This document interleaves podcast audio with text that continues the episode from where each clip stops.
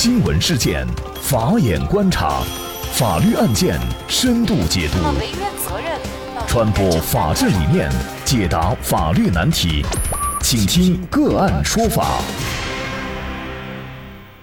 大家好，感谢收听个案说法，我是方红。更多的案件解读，欢迎您关注个案说法微信公众号。今天呢，我们跟大家一起来关注，因为赌球欠下的赌债是否可以拒还？呃，应该说现在世界杯小组赛呢已经进行了很多场了，您或者您身边的朋友参与赌球了吗？如果参与了，那么因为赌球欠下的赌债是否可以拒还呢？参与下赌又有哪些风险？那么我们就先来关注小郑遇到的这个案件。小郑啊，他就深陷赌球，欠下庄家。三十万元，他以赌资不受法律保护为由，拒绝偿还欠债，就被债主任某告上了法庭。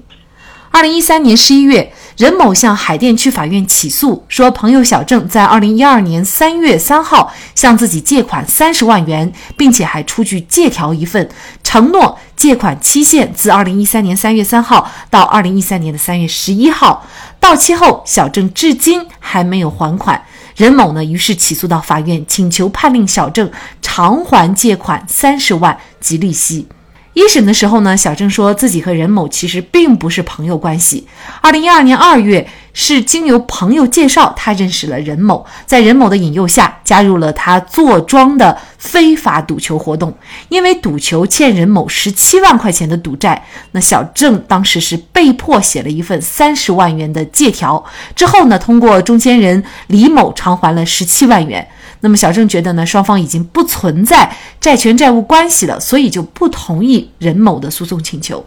小郑的这种赌债能够拒还吗？相关的法律问题，今天呢，我们就邀请北京市明宪律师事务所合伙人张颖律师和我们一起来聊一下。张律师您好，哎，你好，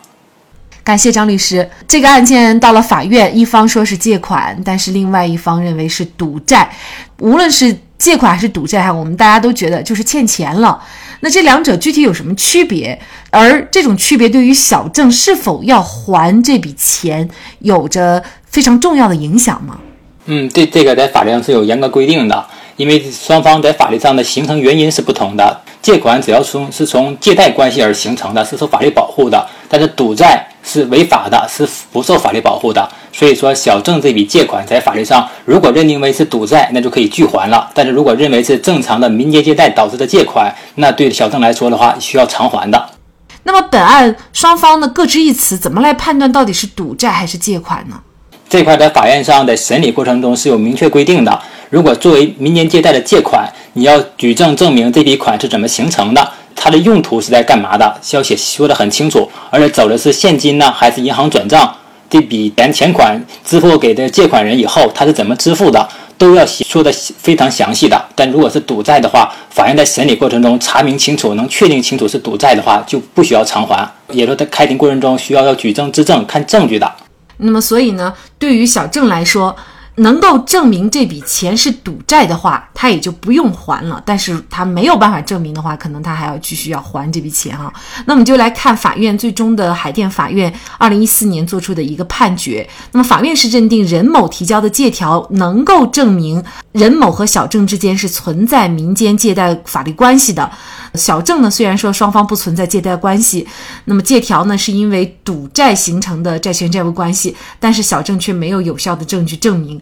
所以啊，就判决小郑要还这笔借款。但是呢，小郑是不服一审法院的判决，向北京市一中院提起了上诉。那么二审的时候呢，小郑就补充提交了一些证据，比如说证人李某作证说，小郑呢想赌球，于是呢自己就介绍二人认识，然后呢两个人就自行联系赌球事宜。小郑输球欠下的赌债呢实际上是十七万，并且事后也归还了任某。现场呢，小郑还出示了录音和视频录像。那么录音和录像当中啊，任某催小郑偿还。赌债，小郑表示呢，赌球输的钱自己都认，可是金额太高，可否宽限？那么在小郑提交的另一段录音当中呢，任某对小郑的妻子进行了威胁。任某呢，在二审开庭的时候也承认了这些证据的真实性，但是呢，对证明内容是不予认可的。也就是说呢，任某还是坚持双方是债权债务关系。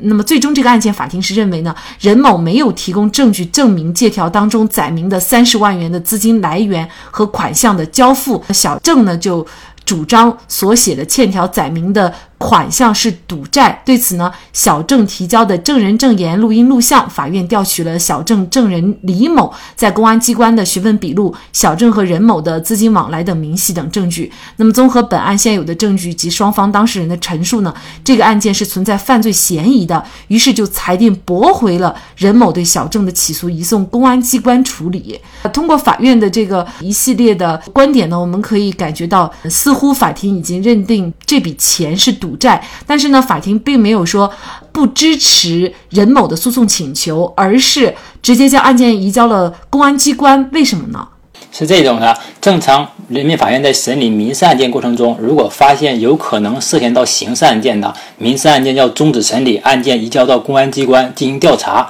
如果是认为是犯罪的话，公安机关应该提起刑侦，然后随后案件交到检察院提起刑事诉讼。因为这个案件过程中有可能涉嫌到刑事犯罪了。有可能涉及到开设赌场或者是赌球，已经涉嫌到犯罪了，所以说人民法院需要停止审理案件，移送公安机关。那像本案当中的小郑和任某都有可能会被追究刑事责任吗？有可能的，因为按照我国刑法规定，开设赌场的需要判处三年以下有期徒刑、拘役或管制的，并处罚金；如果情节严重的，也要需要处三年到十年的有期徒刑，并处罚金。因为本案中有可能涉嫌到这个赌博网站代理行为的，所以说需要承担刑事责任。对于这个小郑，因为他参与了赌球，也是违反了治安管理法的，也需要给予相相对的这个治安处罚。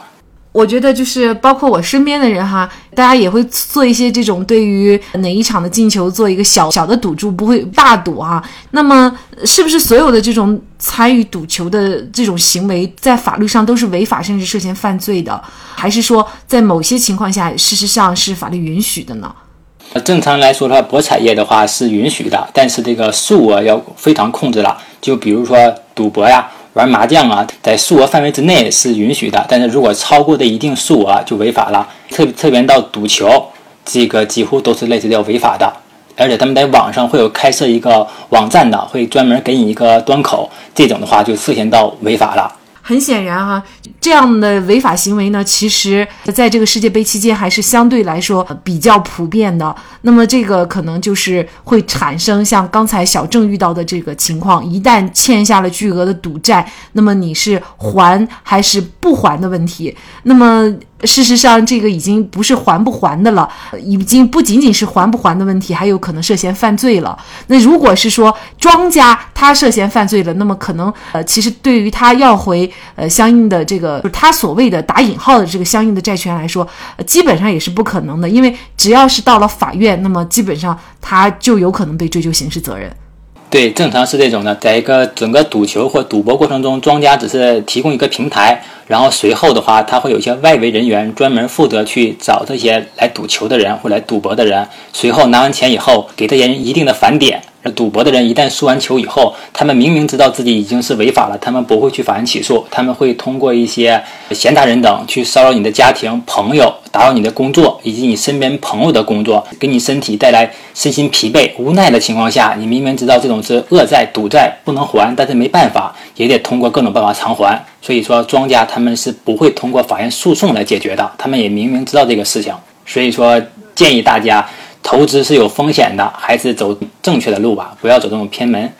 确实，虽然法律是不保护赌债的，但是在实践当中，一旦你欠下赌债，对你的呃损害和骚扰已经过于了法院的判决，那么他可能是会对你的家人、哈、你的亲人都会有一定的这种威胁。虽然这样的一些威胁其实也是不合法的，但是作为你来说，如果维权，可能也会是比较艰难的。呃，所以呢，就是还是建议大家赌球，呃，或者是去参与其他的这种赌博，我们还是不要参加，否则呢，都会带来不小的麻烦，甚至是追究刑事责任。那么，我们在这里也再一次感谢北京市明县律师事务所合伙人张颖律师。那么大家如果想获得我们本期节目的全部图文推送，大家可以关注我们“个案说法”的微信公众号，公众号里面搜索“个案说法”就可以找到我们加以关注了。您输入“赌球”“赌球”就可以获得今天节目的全部推送。另外呢，我们的公众号里面也有对过去二百多期节目进行了分类。我们把它们分为了民事、刑事、婚姻家庭、行政类案件，大家可以根据自己的需要啊进行查看。另外呢，里面也有我们嘉宾的详细介绍。如果您在生活、工作、生意当中遇到一些法律问题，寻求解决，也欢迎大家向我们进行咨询。您可以直接添加幺五九七四八二七四六七的微信号进行咨询，也可以直接电话咨询。为大家提供法律服务的都是我们个案说法邀请的节目嘉宾，他们都非常的专业、资深和负责任。如果您觉得我们的节目对您有帮助，那支持我们的方式就是关注我们的公众号进行转发分享。感谢您的收听，我们下期节目再见。